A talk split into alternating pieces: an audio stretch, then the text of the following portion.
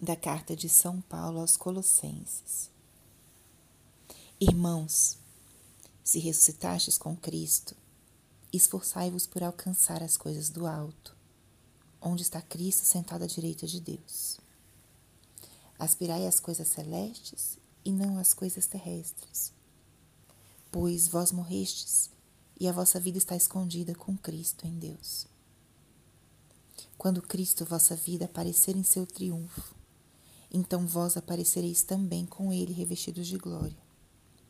Portanto, fazei morrer o que em vós pertence à terra: imoralidade, impureza, paixão, maus desejos e a cobiça, que é a idolatria. Não mintais uns aos outros. Já vos despojastes do homem velho e da sua maneira de agir, e vos revestistes do homem novo, que se renova segundo a imagem de seu Criador em ordem ao conhecimento. Aí não se faz distinção entre judeu e grego, circunciso e incircunciso, inculto, selvagem, escravo e livre, mas Cristo é tudo em todos. Palavra do Senhor. Espírito Santo, alma da minha alma, ilumina minha mente, abre meu coração com teu amor para que eu possa acolher a palavra de hoje e fazer dela vida na minha vida. Estamos hoje no 18º domingo do tempo comum. E a liturgia de hoje tem um tema muito concreto, que é o tema de juntar tesouros para o céu. A liturgia nos coloca o contraste entre as coisas da terra, que são muito boas, lícitas, mas passageiras, e as coisas do céu, que engrandecem o nosso coração, a nossa alma e deixam uma marca eterna. Na linguagem bíblica, também aparece o termo mundo principalmente em, em alguns trechos, em alguns livros, com a conotação daquilo que é oposto ao céu.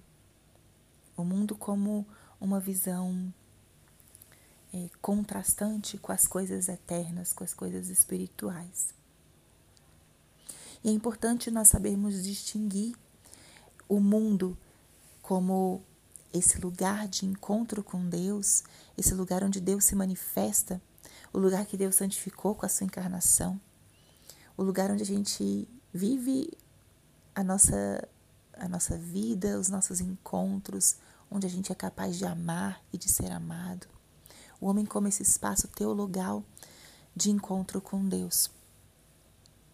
Do mundanismo, das coisas mundanas, que são as nossas fragilidades, os nossos desvios, as nossas tendências que nos afastam dos bens celestes. É esse o contraste que a liturgia nos apresenta hoje. E eu escolhi que nós lêssemos, escutássemos e meditássemos na carta de São Paulo aos Colossenses, porque a exortação que São Paulo faz é uma exortação maravilhosa. É como se ele pegasse a nossa cabeça e a levantasse para o céu. Se ressuscitastes com Cristo, esforçai-vos por alcançar as coisas do alto. Nós estamos ressuscitados com Cristo. O nosso batismo nos revestiu do homem novo. Esse homem restaurado, redimido pela graça de Deus. Essa é a nossa identidade. Redimidos restaurados por Cristo. E a exortação de São Paulo nesse domingo, ou nessa carta aos Colossenses, é essa. Ele usa um verbo: esforçai-vos por alcançar as coisas do alto. Seguir a Cristo, buscar viver uma vida cultivando e preparando o coração para a nossa eternidade, implica essa dimensão do esforço, da decisão, da determinação. Nós, infelizmente, pelo nosso pecado original, estamos marcados por uma tendência ao comodismo, ao egoísmo, mas com a graça de Deus, a gente vai vivendo um caminho de conversão e a gente vai justamente convertendo o quê? Convertendo a nossa vida e o nosso coração das coisas mais inferiores para as coisas superiores. As coisas da terra, do mundo, vão tomando uma dimensão que apontam para as coisas celestes. E é isso que São Paulo nos exorta: aspirai às coisas celestes, porque vossa vida está escondida em Cristo. E nós teremos que é, optar por Cristo e muitas vezes renunciar a muitas coisas, mas com a certeza de que estamos justamente esforçando-nos para conquistar os bens eternos. Como nós podemos trazer isso para a nossa vida hoje? Basta nós vermos as coisas mais passageiras, elas vêm com a facilidade, mas passam também com facilidade. Nos dão um prazer, mas um prazer momentâneo.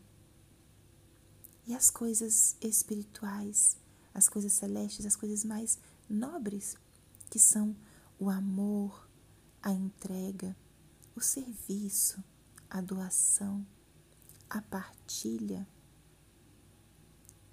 São coisas que podem ser difíceis, geralmente são muito difíceis. A gente acolher alguém diferente, a gente partilhar um bem precioso, a gente servir. Mas quando a gente faz isso com pureza e com amor, deixa o nosso coração cheio, nosso coração explodindo de alegria e aquela sensação de missão cumprida, aquela paz profunda. Essa é a dinâmica de optar pelos bens celestes, pelos bens mais altos.